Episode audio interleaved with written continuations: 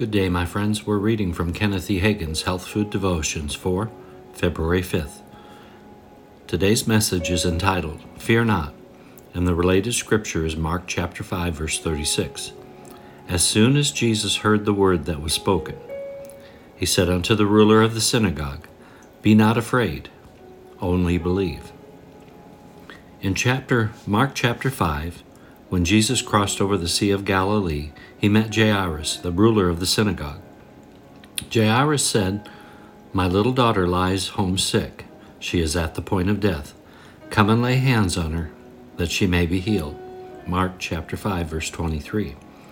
Jairus believed that Jesus, when Jesus laid hands on the little girl, she would be healed.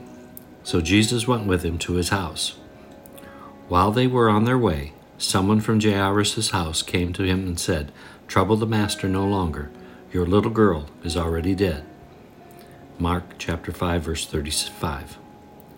In the face of such tragedy, Jesus spoke the simplest yet most profound statement to Jairus.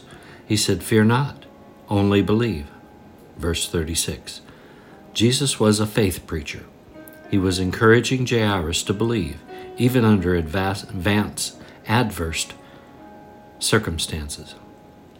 He was encouraging Jairus to have faith, to believe.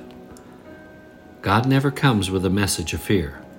You can read all through the Old Testament and the New Testament, and every time God sent an angel or a messenger from heaven for anyone, the first thing the angel said was, Don't be afraid.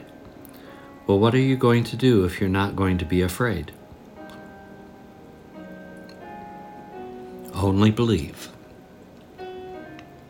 Confession I will not fear. I will not fear. I will only believe. I will only believe. I will not fear. I will not fear. I will only believe. I will only believe. Amen.